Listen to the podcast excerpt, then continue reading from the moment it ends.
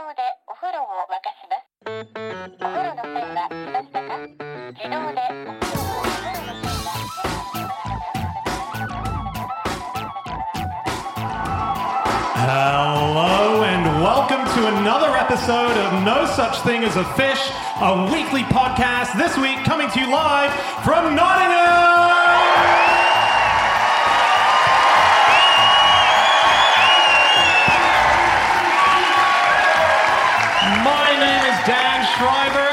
Sitting here with Anna Ptaszynski, Andrew Hunter Murray, and James Harkin. And once again, we have gathered round the microphones with our four favorite facts from the last seven days.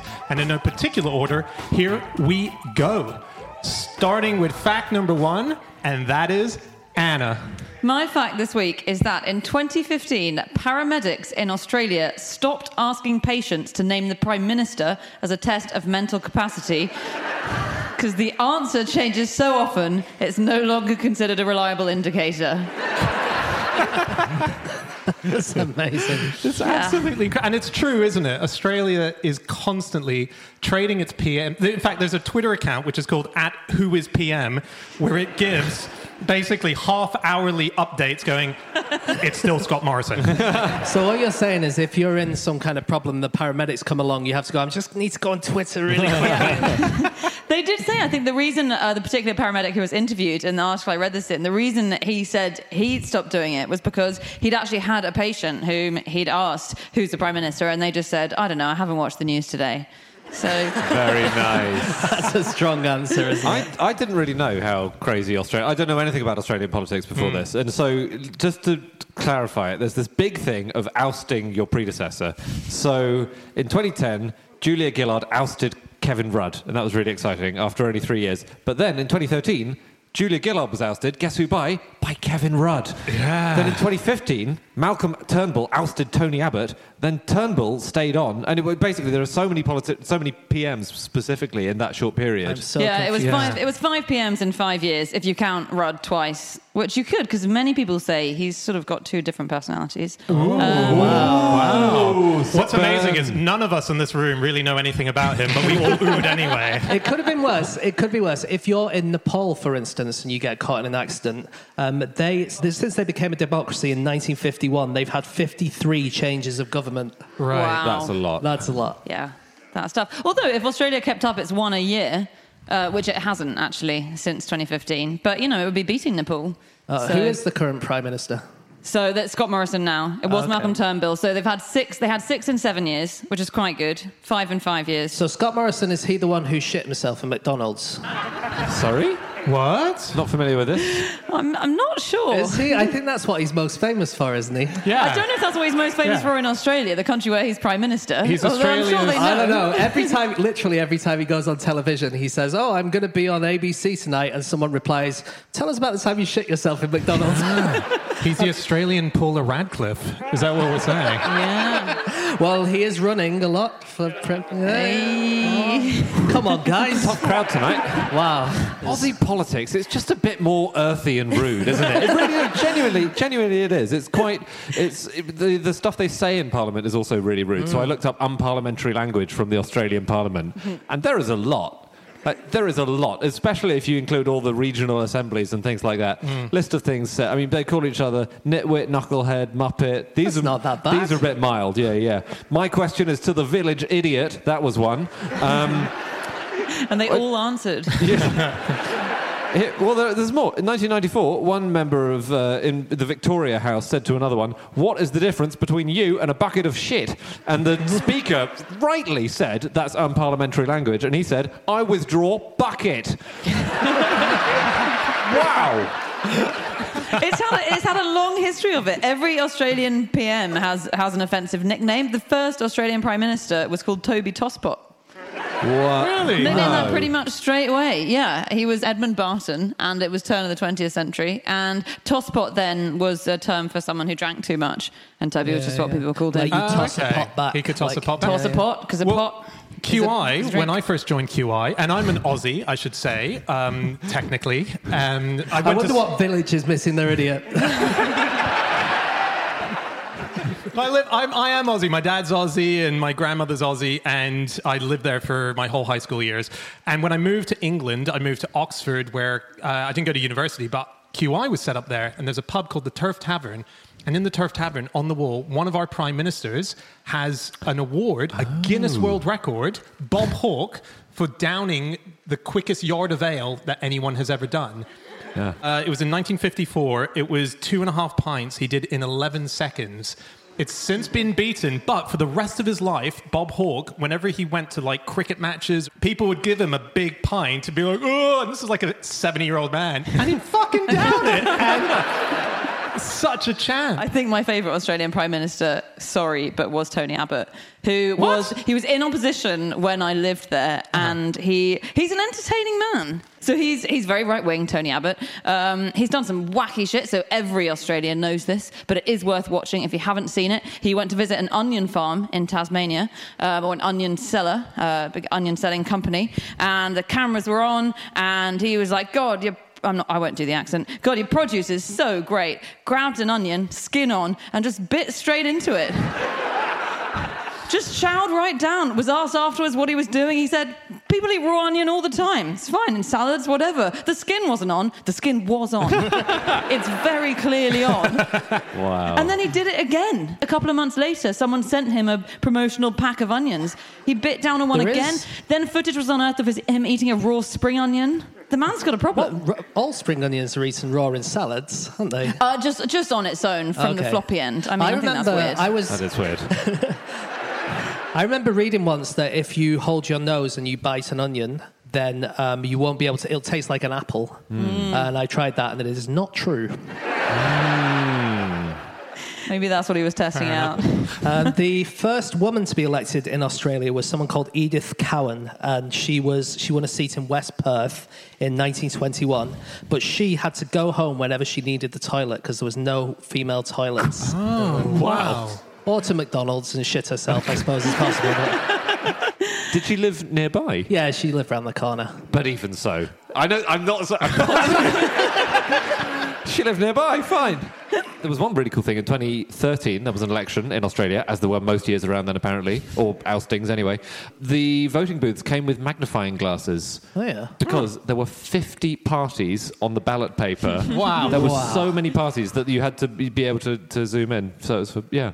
Wow. I know. Was that the election where, I think it was the lead up to that election where they postponed the prime ministerial debate? So much like us in Australia, they have the um, incumbent or the two candidates who are going to be prime minister before an election go up in debates, various television debates. And the last one is a massive deal, and it's the first time ever they moved it an hour forward, I think, because MasterChef was on. Really? Oh, it's big in Australia. It's yeah. good. Australian do like MasterChef it. is good. Yeah. Yeah. It is pretty good. And they are better than the British MasterChef people. Supposedly the wor- ooh, Wow. supposedly the worst uh, prime minister that there has ever been in Australia is Billy McMahon. Um, he had a bald, pointy head with big ears, and one opponent said he looked like a Volkswagen with both doors open. Uh, he wasn't liked by even the people in his own cabinet. Um, there was one guy who he worked with called Paul Hasluck who referred to him as that treacherous bastard. And his, um, the guy who was writing his potential autobiography said that um, he is a third rate politician and that he could become PM is a damning indictment on the country. Half truths, lies, cheaper tracks. What an unpleasant little turd. Um, another actually prime minister who's considered writing a book, but apparently didn't get around to it, is Malcolm Turnbull, who so last prime minister but one, and he considered finishing off his mother's raunchy novel. So Wow. he Malcolm Turnbull had kind of a sad childhood. He was very close to his dad, who tragically died in a plane crash when he was quite young. But his mother was this academic who'd run away uh, with with another man, and she went to America. And while in America, she so she was called um, something Lansbury, and she was a cousin of Angela Lansbury. And while she was in America, Angela Lansbury said to her, "Mate, you've got to stop writing this dry, boring academic stuff and start writing some fun shit." Wait, so Angela, she's um, is she Murder She Wrote? Do you know Angela Lansbury, right? Yeah, Murder She Wrote. And anyway, yeah, she wrote a few raunchy novels, which sold quite well, and then she died halfway through writing a novel called Opium! Exclamation mark. Sounds like a musical. It does. Quite a sleepy musical. Well, I think her son might still be working on it. So now he's out of office. Maybe, maybe we'll get Opium finally. Malcolm Turnbull's uh, podcast, My Mum Wrote a Porno, is going to be stone cold hit, I think. On the on the tests that you can get from um, Oh, yeah, from yeah. people um, from paramedics, or another one is like if you've been in a crash and they want to check if you've been drinking, right? Hmm. Um, there was a thing with Tiger Woods a few months ago. Do you remember? He was in a car crash and they wanted to check if he'd been drinking. And so they said to him, Okay, Tiger, what you need to do is you need to say the alphabet forwards, not backwards. You need to say the alphabet forwards and you're not allowed to sing it. So, Tiger, do you know what you have to do? And he said, Yes. I have to not sing the national anthem backwards.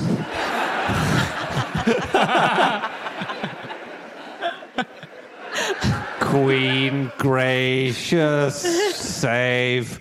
Oh God. You know, you know he's American. Yep, cool.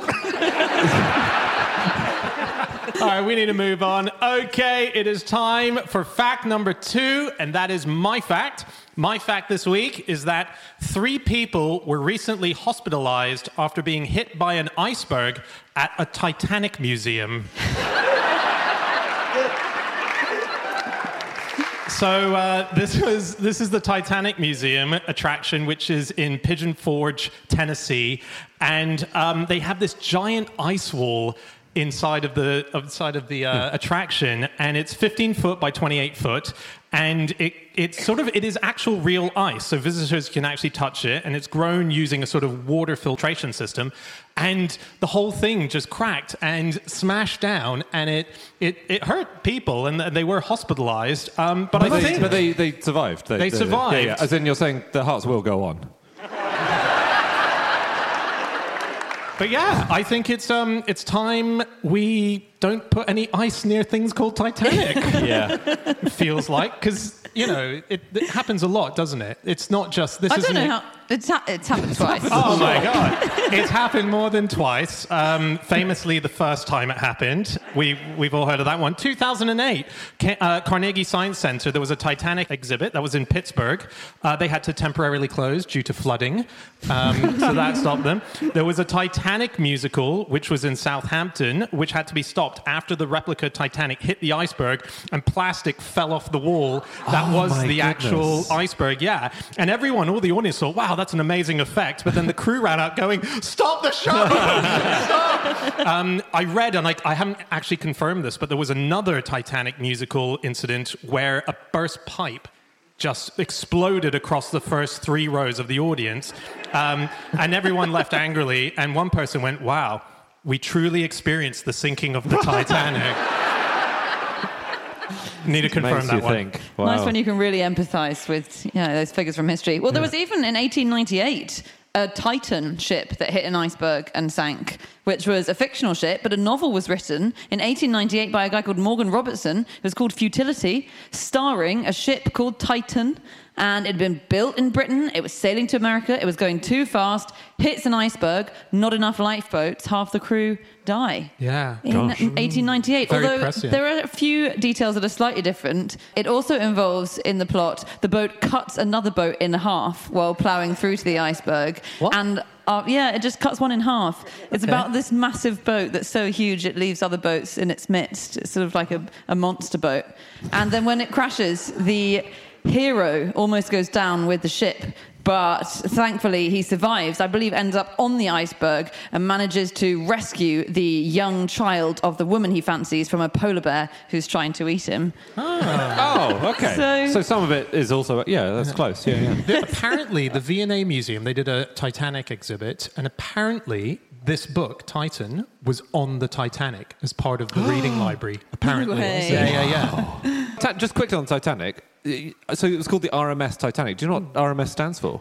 Royal Mili- No. Royal Mail Steamer. Okay, because it was a postal ship as well. There were 3,000 bags of post on board. But the postal workers, when they found out that the ship was flooding, they tried moving 200 sacks of registered mail to the upper decks of the ship. Oh, really? They, they forced several stewards to help them, saying, "Look, this is the registered stuff. This is important."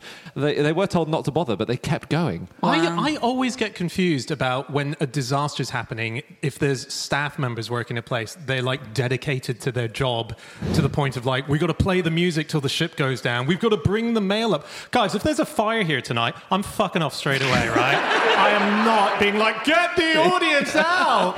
No.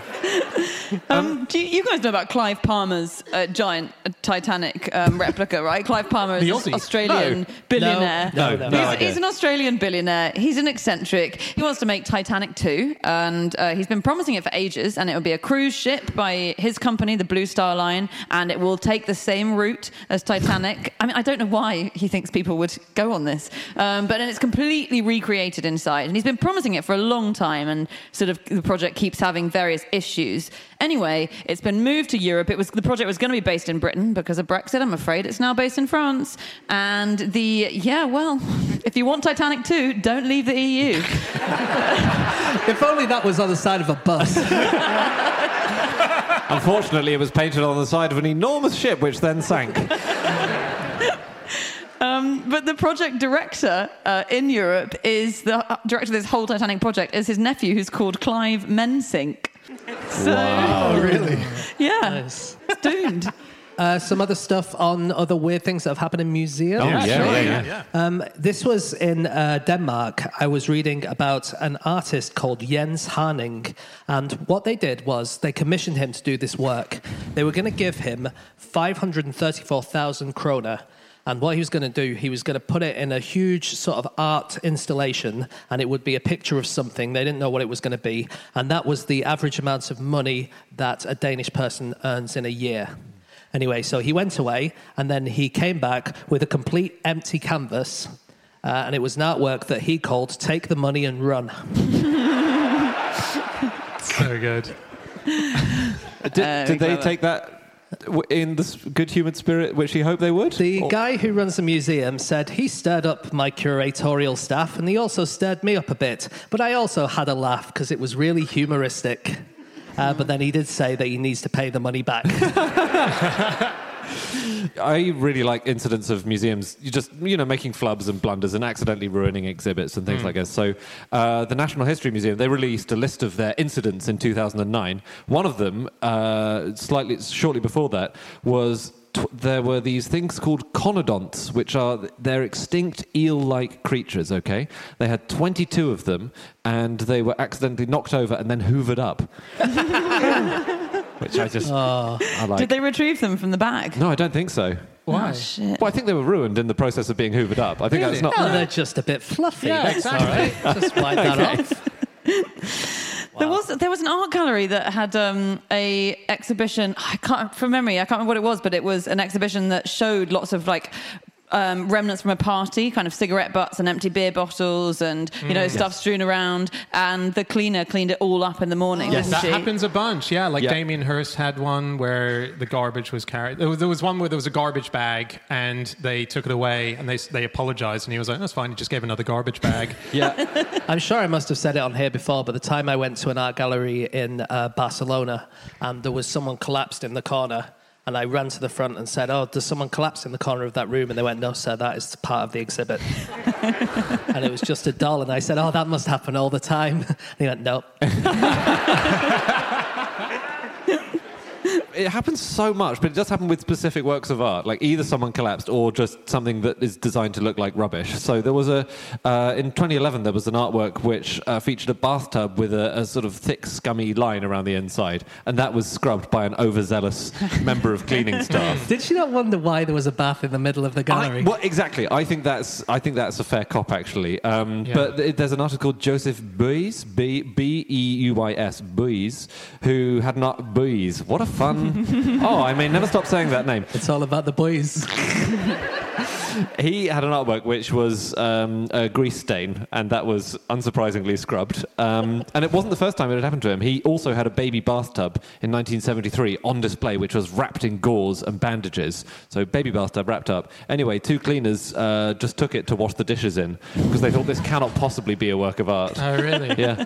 I feel like all the stories involve cleaners fucking stuff up, and we a need lot to of maybe blame on the cleaners. A lot of blame on the cleaners. Yeah, Yeah, we need to have a conversation with the cleaners of museums saying, you see all the random fucking shit here? It's meant Yeah, to but be it's here. easier if you're at the National Portrait Gallery, isn't it? It's much, much easier to tell what's art and what isn't at the National Portrait Gallery. That's true. Because it's a portrait, as Exactly. opposed It's to not like you're not going to see uh, like a picture of someone's face and go, I'm just going to rub that off. Yeah, exactly. Yeah. Just gonna get rid of Rembrandt's mole. Hang on. Um, Macron, the president of France, um, Yep. he did a report in 2018 and he found that 90 to 95% of sub Saharan Africa's cultural heritage was held in museums outside of Africa. Okay, so Okay. pretty much all of it's been taken out of Africa. And so there's a guy called Mwazulu Diyabanza um, who is an artist and he's decided he's just going to go to museums and steal it back. cool. And so he basically goes around. so he goes around all these museums in France, and he'll just kind of walk in and see, oh, there's an ivory spear there that was from you know Congo, and he'll just go in and walk out and walk straight out with it. Occasionally, he did once steal a sculpture that was actually from Indonesia. Okay. It was a bit of a mistake. Um, but obviously, he's been arrested from time to time. Um, but his lawyer said, I don't know of any thief who turns up to a museum and says, film me, and then, having been filmed stealing the article, puts it back. So he does Oh, so put he it does- back afterwards. Oh. Ah, well, that doesn't right. count. I thought he was like a reverse Indiana Jones. You know, that doesn't belong in a museum. That's a line from the third film. Doesn't matter. So, And then but what is anyway, he chasing after a massive ball? He, yeah, that's right. He actually he puts his hat into a room just as there's a wall about to crush him. Yeah, it's very exciting. Just um, on injuries in museums, Oh, yeah. which this is about, there's a man who's suing Melbourne Science Works, Science Museum in Melbourne, for an exhibit they have where they have a virtual sprinter, Cathy Freeman, an oh, Olympic medal winning sprinter, and they encourage you to race against her on a 10 meter track. And Okay. what they have done is they've put the 10 meter track immediately in front of a wall, a quite solid wall. And he's suing them because he's broken two vertebrae, another bone, and a rib, and lost the feeling in his arms and hand because he ran headlong into a wall. Oh, There's a French museum that was going to hold an exhibition about Genghis Khan and the Mongol Empire, um, but they were told by the Chinese government that they could only have the stuff if they didn't mention the words Empire, Mongol, Genghis, or Khan. All right, we need to move on to our next fact of the show, and that is fact number three, and that is Andy. My fact is that there are nine hammocks on the moon. Who's using them? There are, also, like, no trees. yes. Yes. What a good point. There are nine tragically unopened hammocks on the moon. Um, this is from a book called An Answer for Everything. And one of the pages is uh, about everything there is on the moon. One of the things is loads and loads of hammocks because Apollo 11, the, uh, the first uh, manned landing on the moon, they slept really badly. Like Yeah. they slept appallingly, and then and they just got a terrible night's sleep when they were there. Well, it was sort of so. Yeah, they were in the lander, and they didn't really think of that, and it's so crowded. So Buzz Aldrin, I think, was basically laying on the floor as Yeah. if he was just, you know, like you would if you were drunk and you got home and couldn't find the bed. Yeah, yeah. You- that was him, and they thought we need to sort that. Yeah, absolutely. So they, when Apollo 12 to 17 flew with more uh, more manned missions to the moon, they had these specially designed lunar hammocks that would go in the lander. And when you come back, you can't bring all your stuff with you, so they just left the hammocks behind. Yeah. And, and so, yeah, and it's amazing to think about it because they would land on the moon and then they would set their hammocks up in a sort of X shape, so one lower and one above.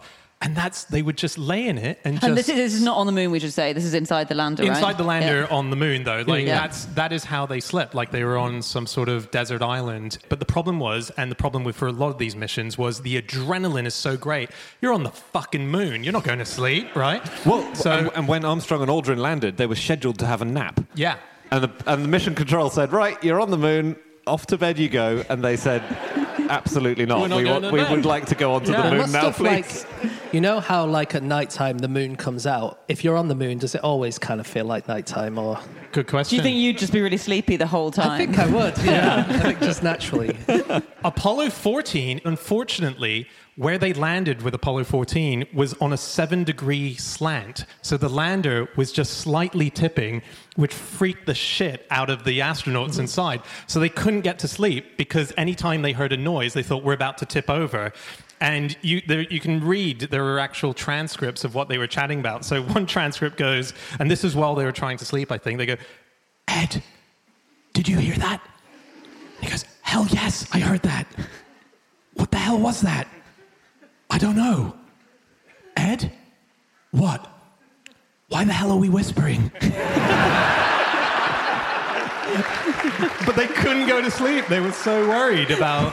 So that didn't happen. And then slowly, Apollo 15 and 16, Yeah, it yeah. got better and better. I think oh, mainly uh, they had to make it better for Apollo 15 because that was the first time they'd stayed on the moon any length of time that required sleep. They were there for three nights and they had to do proper stuff on the moon, like collect loads of samples and so and drive. You can't drive when you're sleep deprived.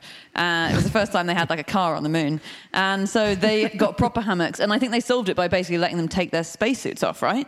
It was the first time that they'd allowed them to go back into yeah. the uh, lunar lander and actually strip down so that you can, you know, adopt a comfortable position. And I, think. suppose the reason that the hammocks are on the moon is because you need to get rid of all your stuff when you're going to take off again because it needs to be as light as possible, right? Exactly. Yeah. So I was speaking to this morning to someone called Beth O'Leary who pretty much invented something called space archaeology. Uh, she's a scientist, and she said that basically, when Apollo 11 came down, at least um, for about eight minutes, um, Buzz Aldrin and Neil Armstrong stood on the corner of their lunar module and just threw anything out that they didn't need. They just threw it all out. We don't need this. We don't need that. We don't need the other. That's a steering wheel buzz. I'll get it. I'm sorry. I'm overzealous. In archaeology, apparently, that is called a toss zone. It's because they fill the thing with rocks, right? Yes. Yeah. They So the it's so weird going dumping all the useful stuff and just filling it up with rocks for the way back. But They did leave some things which now NASA would like to look at, but NASA would only like to look at them because they left them there, if you see what I mean. So, So yeah. bags of poo, basically. Yes. Bags of uh, poo, uh, urine, and vomit. There are 96 bags of all of this stuff on the surface of the moon still today, and NASA is fascinated to know what's happened biologically with them and what has lasted and what hasn't, and uh, what they could tell from it.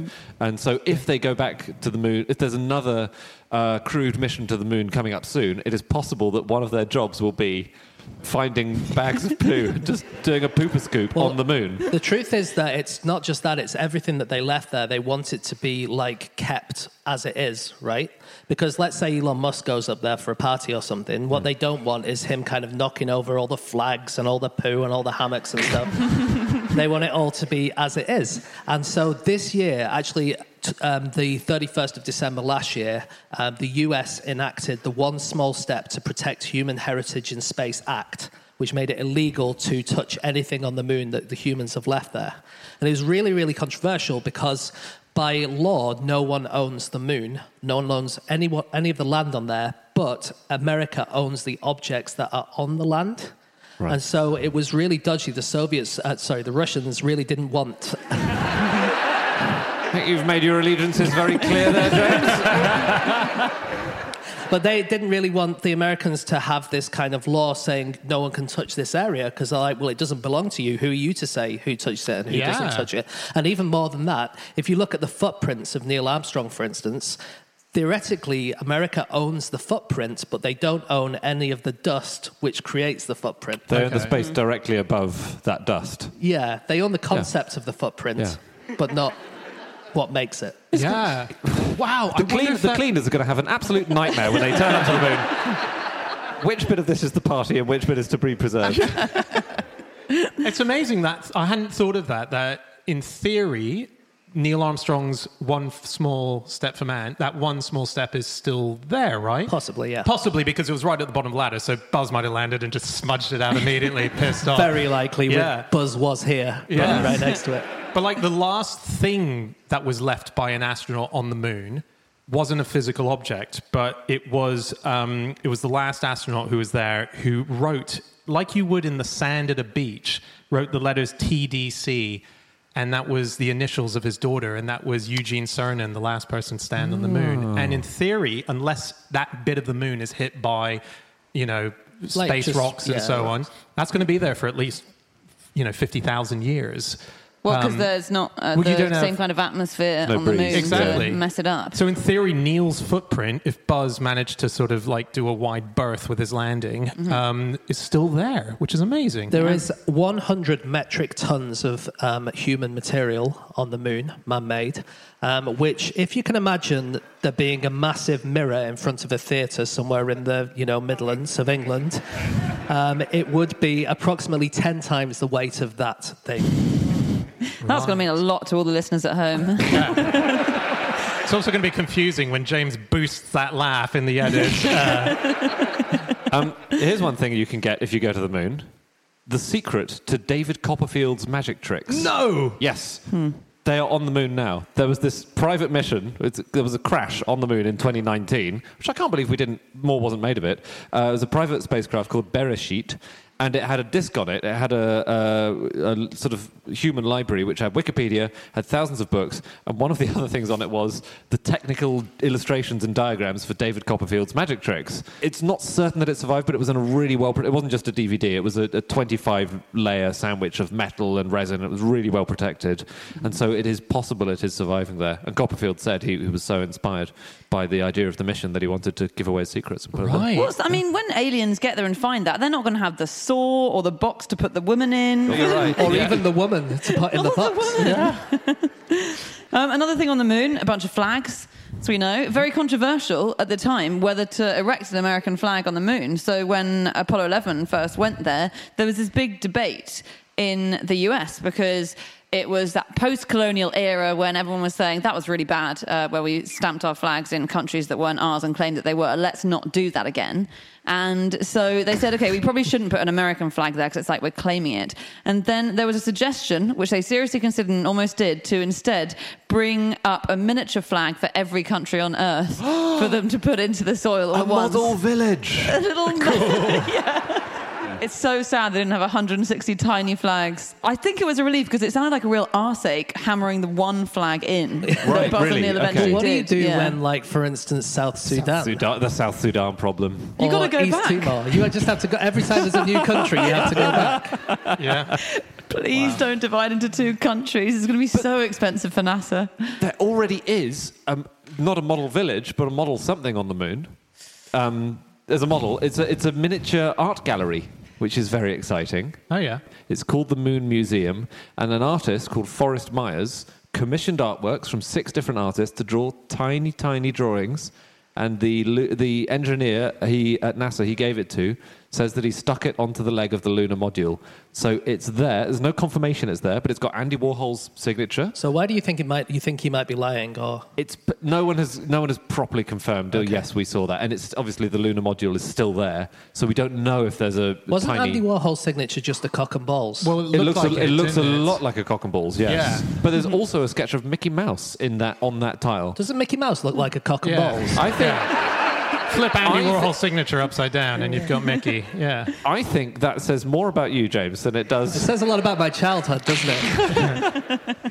Um, yeah. So there's no final confirmation that there is a Got it. tiny art gallery on the moon. But wouldn't it be nice? Actually, speaking of cocks and balls in space, Oh, yeah. there was um, a lot of worry at um, when astronauts first went up whether, well, not a worry, but they were interested whether you could have sex up there or not, uh, because people thought that you know if you have an erection, the gravity might be needed to get the blood down there.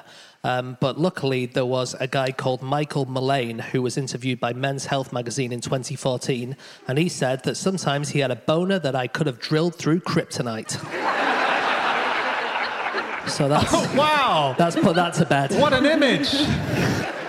There's some kryptonite. None of our drills are working. Can we get that guy with his rock hard boner and drill him?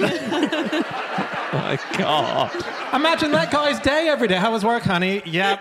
Managed to break through the unbreakable rocks with my dick.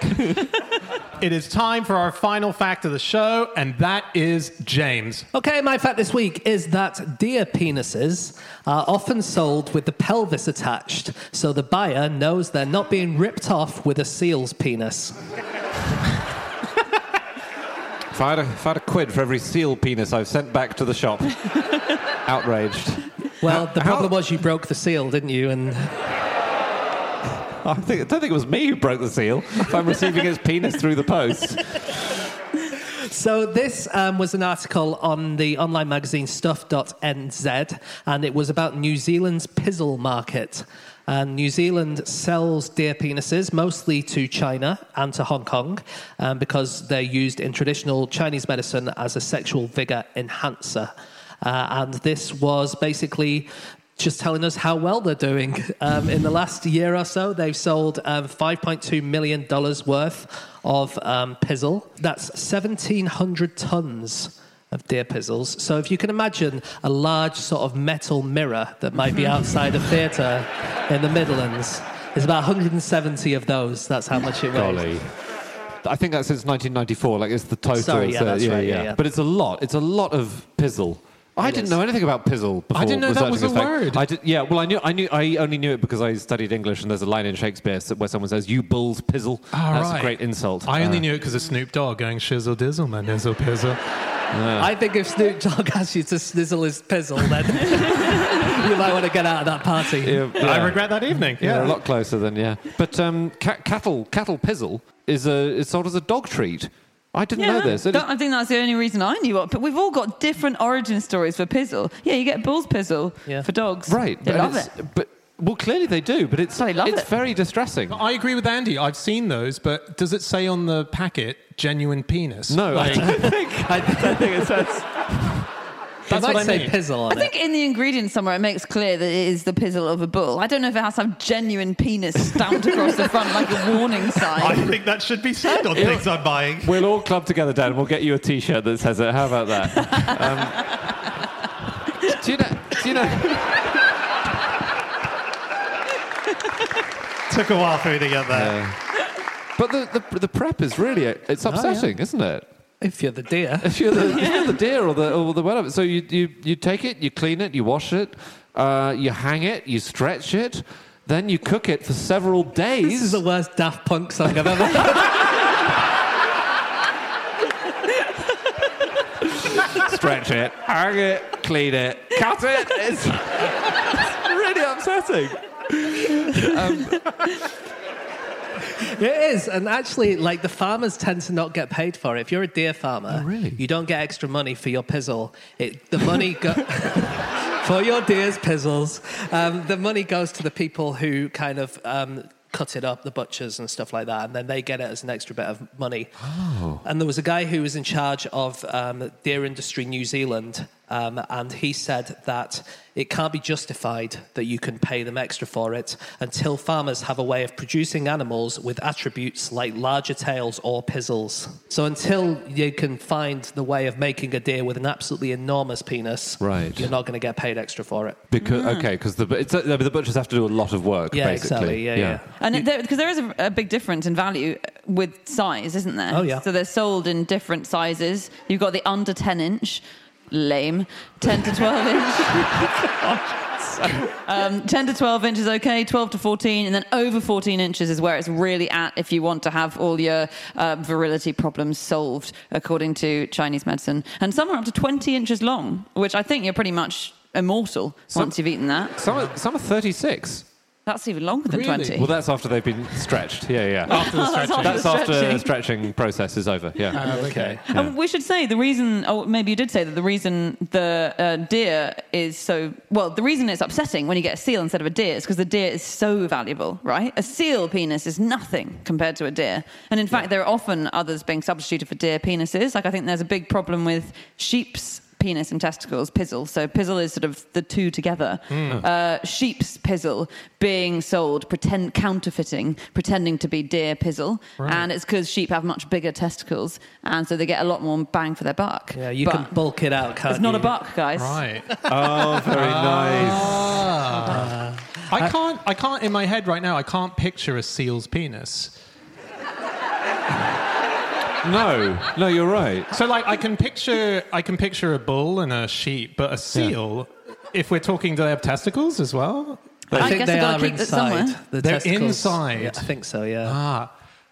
weird thing that just happened. I just pictured Seal's penis, and that's the singer. And You're he's in good. public, Dan. Like you're doing a show. You don't need to say everything that Well, I thought comes I into couldn't your see head. Seals, but then I thought, oh, Seal, he must have one. And I My God, he does. I think they have like a genital slit, which then opens up and the penis comes out. Seal, seals. The singer, yeah. Yeah, yeah, yeah. Have you guys heard of um, Fuchsia Dunlop? Uh, Yeah. She is an English writer and cook, and she was the first Westerner to train as a chef at the Sichuan Institute uh, in Chengdu. And she has written one of the greatest articles I have ever read online um, about cooking um, pizzles. She used some traditional Chinese uh, recipes to, to do this. She made it into kind of a stew. Uh, she said the raw testicle penises, in particular, were a shocking sight because they were too big to fit in the fridge. so she kept them outside on the side. Their silent presence, huge, furry, and outrageous, cast a strange atmosphere over the apartment that night. and she goes on and goes on about how she kind of cooked these things. Yeah. And she said that at one stage, she says the next step was the bleaching, at which the pizzles abruptly stiffened. One of them lunged out of the saucepan when we weren't looking. lunged. I, I could go No. on and on, but it is the greatest article. I'll put it on my Twitter. It's Wow. unbelievably good. She's amazing, Fuchsia Dunlop. I've Yeah, got her yeah. cookbook. She's the woman who brought Chinese cooking to the West, really. Oh, really? Yeah, yeah. She's still alive? Fab recipes, yeah. Yeah. Nice. Have you? I d you guys may have found this in the course of your research, but another use for pizzle, if you're not feeding it to a dog or, or whatever it may be, Yeah. or using it in traditional Chinese medicine, is that it's a uh, makes a good walking stick. Um, for a very What? small person. Yeah, what, for Yoda? For a three, a three foot a three foot walking stick, you know Okay. that's a reasonable height. But that's, half after the- it's been stretched. It's after it's been stretched. Yeah, that's correct. We're all okay. We're all on the same page now. It's, Okay. That's a decent size, I promise. And basically, you can get these on. Can't believe I'm having to defend a 36 inch walking. s Anyway, look, you can get them on eBay. There are some on eBay which Right. are antique, and there is also a website, fashionablecanes.com, which has a lengthy section of prose about the legendary bull penis cane is the most unique of all walking canes, and it's it's sort of it's it, there's a rod down the middle, and then it's stretched over this, but it's genuine pizzle being used, and it goes on and on and on about you know using one of these canes will shock anyone when you tell them what it is, and it's sure to create an interesting conversation.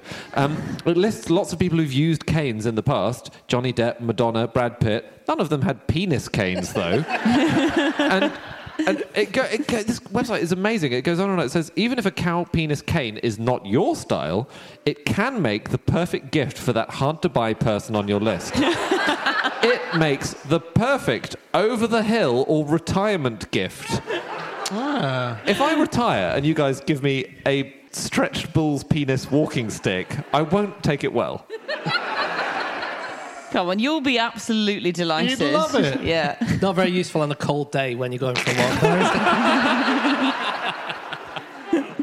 Should we? so This was a traditional uh, sort of is a traditional cure for um, impotence, I suppose, Yeah. right? That's largely what you'll grind up some bull's pizzle uh, or some deer pizzle. You'll Yeah. drink it. You'll go on for years. And I was just looking at some other um, The cures- kryptonite won't know what hit it. The planet of Krypton was split in two. So if the if the pizzle didn't work, uh, quite an important part of the Protestant Reformation, according to my reading, which was biased towards the word pizzle, fine, um, was this other ritual that you would do to solve impotence. So this is around 15th century, 16th century. Um, it was to urinate through your wife's wedding ring, and From This- what distance? and is she wearing it at the time? But this was cited as one of the reasons that Calvin wanted to do away with the exchange of wedding rings because uh, he was, you know, Calvin, great uh, Protestant leader. He was worried that this superstition was kind of taking over the wedding ring superstition. Men were just sort of pissing through women's wedding rings all the time. And it said if that didn't work and you still couldn't get it up, then you had to go and urinate through the keyhole of the church that you got married in. Wow. Wow. Yeah. That's what that TV show Through the Keyhole used to be about, didn't it? Who'd piss in a house like this? was that done? Do you think?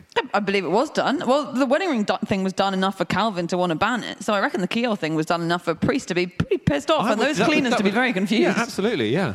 Yeah. Wow. Another thing for the cleaners in the churches is this meant to be here, this urine? Mm. Um, Viagra.